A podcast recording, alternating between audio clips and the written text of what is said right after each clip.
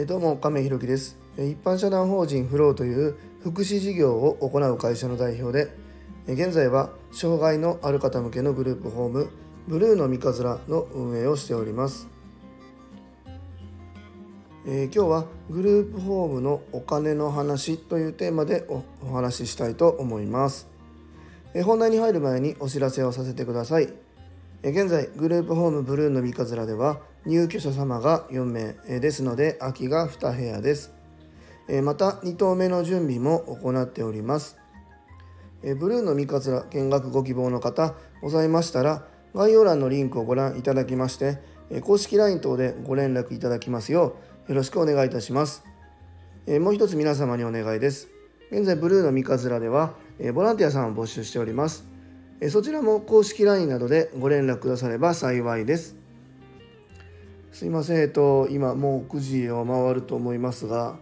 えめちゃくちゃ寝坊しました。すいません、声も寝起きのままで放送しております。ちょっと今日はあのかなり、えコアなお話なんですけども、えっと、寝起きで頑張って放送したいと思います。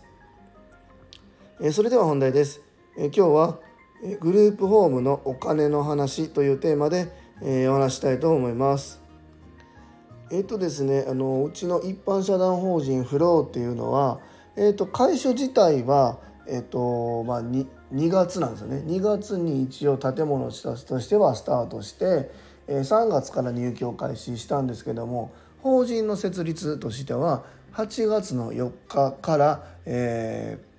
ー、法人としてはスタートしたんですよね。なので、えー、1期目の、えー、締めが7月の末っていうところを一応目指してて、まあ、もうすぐ、えーと、1期目っていうのが終わりますねまあなんとかここまで、えー、来ましたね。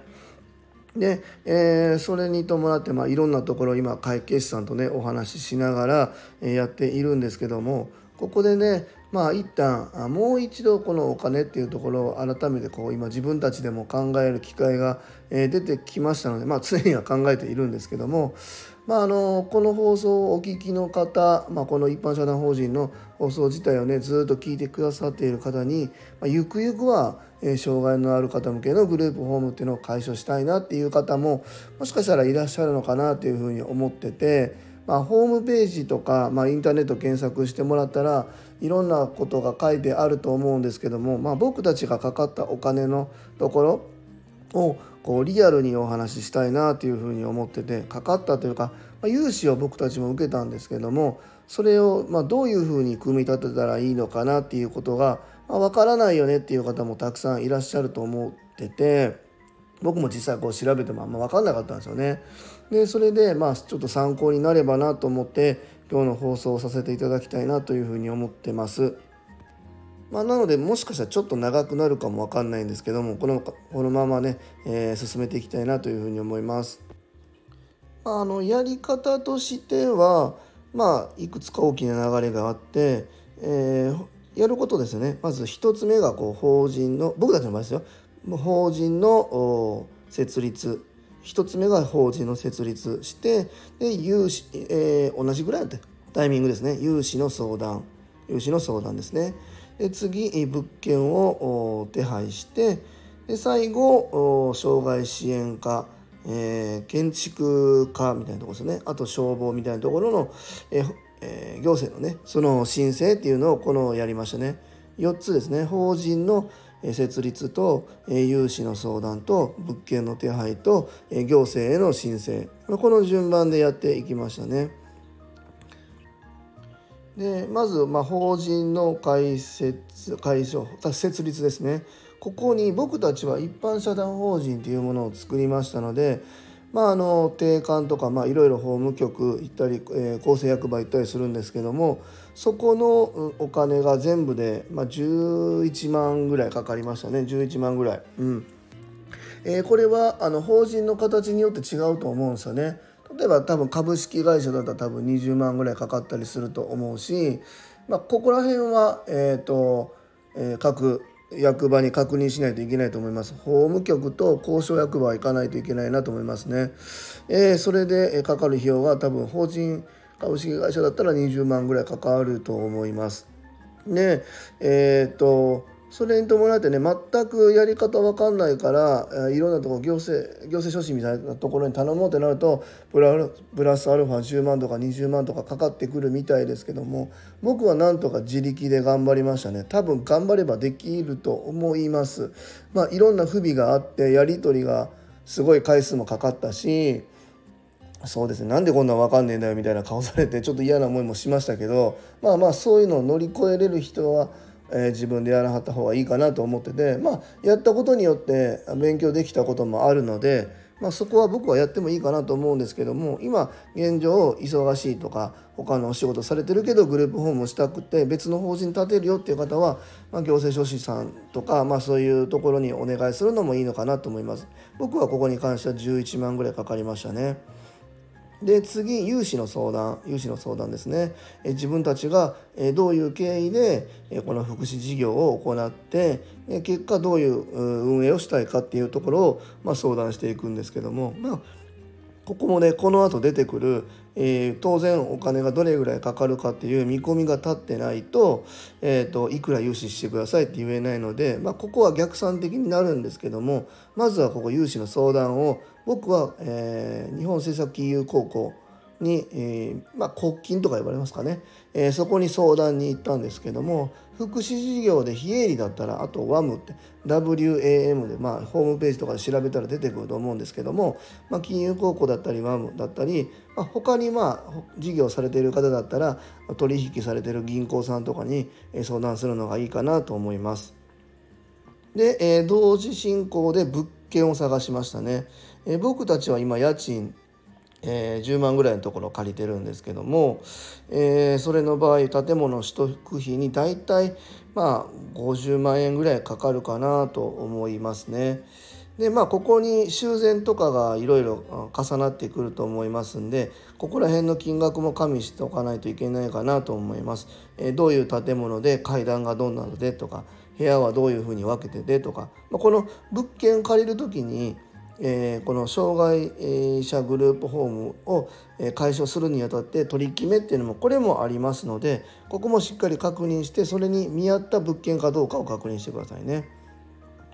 えー、ここら辺がねもし気になるなっていう方はあのレターとかでいただけたらまたお返ししたいなと思います。でまあうちは建物修繕とえあと消防を必ずつけないといけないです。消防っていうのは非常口あの緑のマークのねあの人が逃げてるみたいなあのマークつけたり消火器つけたりとかするのにこの辺ぐらいで大体そうですね170万ぐらいかかったかな、うん、かかかりましたね、まあ、その辺ぐらい、えー、だから建物取得費で50万円ぐらい、えー、あとは、えー、修繕と消防で170万ぐらいかかりましたかね。まあ、この辺ぐらいは固定費でちょっと考えないといけないなと思います。で、まあ、融資のところであと何考えないといけないのかって言ったらやっぱり設備のところですよね。ただ入居者さんにこの建物だけ貸して箱貸しで「はいどうぞ」ってまあこれも別にやってもいいと思うんですけど僕たちはある程度準備を、ましました。今回うちは 7LDK の建物を借りたんですよね。えー、まあそれでもいろいろ部屋割りをしてエアコン自体は8台つけないといけないなってなったので、まあ、大体1台10万円と考えてまあここは前後すると思うんで、えー、あれですけども8台で80万円かかったし冷蔵庫も大体めちゃくちゃでかいのがあったんで、まあ、20万円ぐらいかかったし、まあ、洗濯機も10万円ぐらいで揃えたんかなだから電化製品としては110万円ぐらいかかりましたね。うん、結構かかるでしょうまだまだかかるんでね あの心して聞いていただきたいと思うんですけども、えーと、あとは、えー、福祉事業をやるにあたって、まあ、保険に入らないといけないんですよね。だいたいこれでそうですね8,000から9,000ぐらい、まあ、1万円前後かかるとしてまあ、えー、そんな感じです。で固定電話でうちはあの用意したんですよね携帯でいいかなと思ったんですけどもここも固定電話をちょっと用意しましたね。それで通信費でだいたい5,000円から1万円ぐらいかかるのかな？うん。まあそんな感じです。まあ、ここまでが固定費みたいなか固定とかイニシャルのところですね。イニシャルでかかってで、えー、ここ融資でするってなった場合えっ、ー、とまあ今のがまあ基本的にはイニシャルとしてかかるんですけども当然ランニングとしてかかっていくお金っていうのがまあ、ありますよね。必ず、えー、運営していくにあたって毎月毎月かかっていくお金っていうのがあって、まあ、それがどんなことかっていうとさっきのまあもちろん家賃ですよね。家賃うちだったら10万円とこ借りてるんで、まあ、僕は融資の時に、まあ、ここはやり取り結構したんですよね。実績もないし4ヶ月にした方がにしてもらえませんかと。いやうちは6ヶ月頑張ってとりあえず準備しとかないと。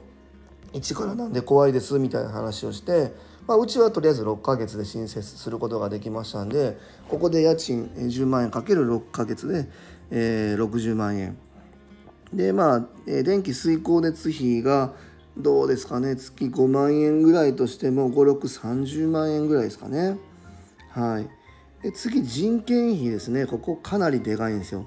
人件費どういうのがかかるかっていうと、まあ、スタッフさんで、まあ、うちで言うとね週に1回もしくは2週間に1回ぐらいのスタッフさんを今5人ぐらいお願いしているんですね。うんまあ、それでだいたい月に20万円ぐらいもうちょっとかかったりする時もここは前後するんですけどもだいたい20万円ぐらいと、まあ、しますと。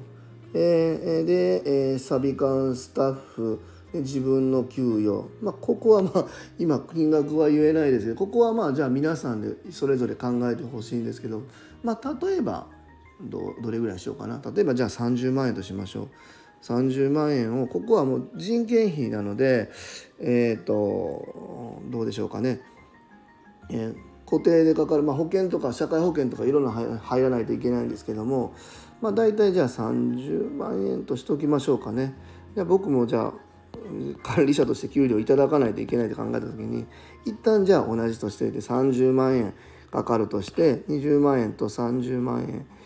50万80万円ぐらいですか？まあ実際はもうちょっとかかると思うんですまあ一旦じゃあ80万円ぐらいとしておきますね。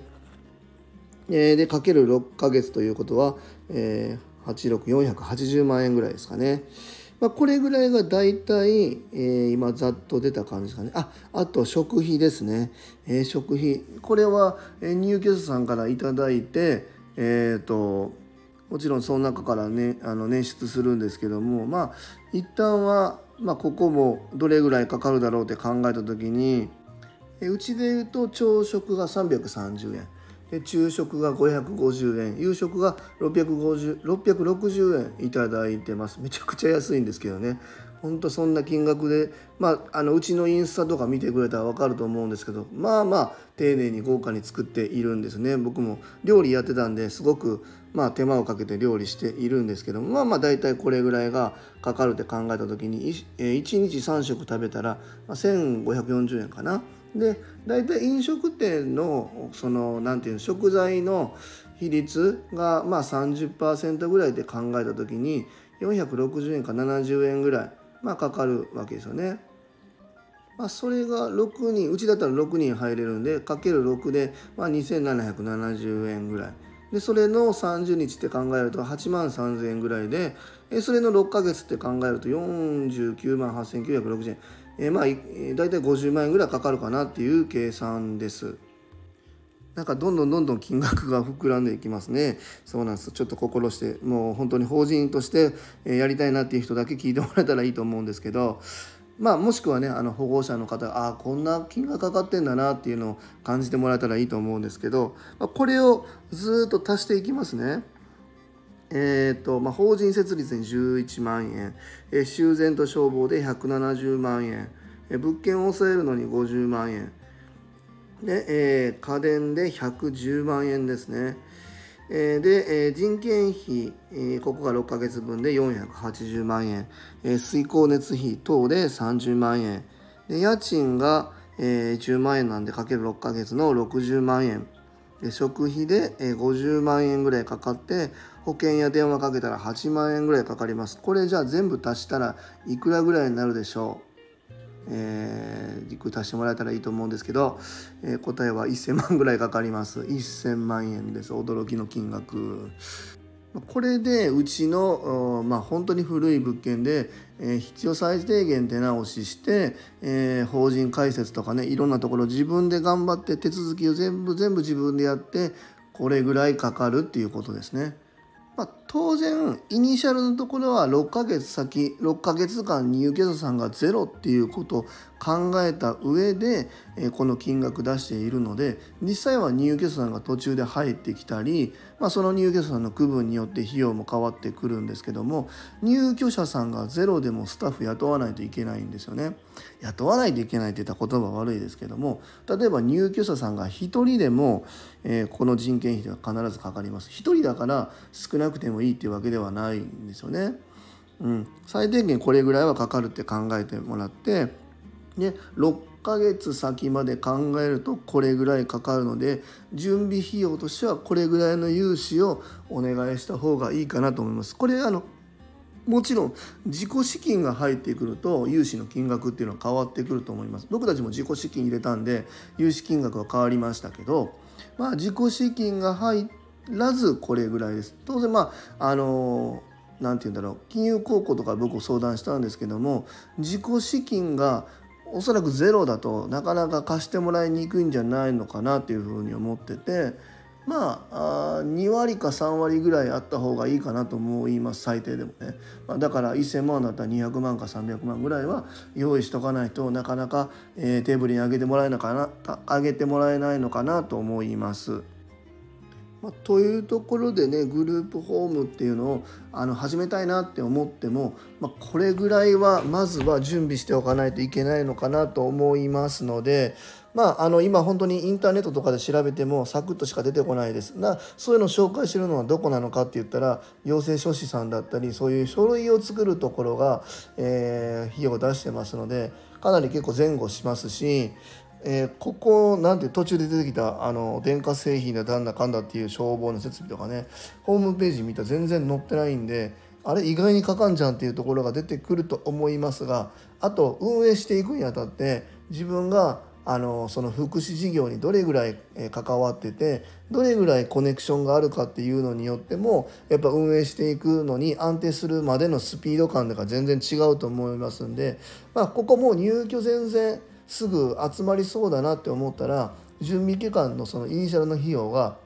僕たちは6ヶ月やったけど4ヶ月とかでもいいかなとは思います。ただただその国保連っていう行政からお金をいただくにあたって中間にこう間国保連っていうとこあるんですけどそこから入ってくるまでに入居が例えば4月から始まったらそれを請求していただくまでに2ヶ月のタイムラグがあるのでそこの2ヶ月のところも加味して、えー、融資の方は相談した方がいいかなと思います。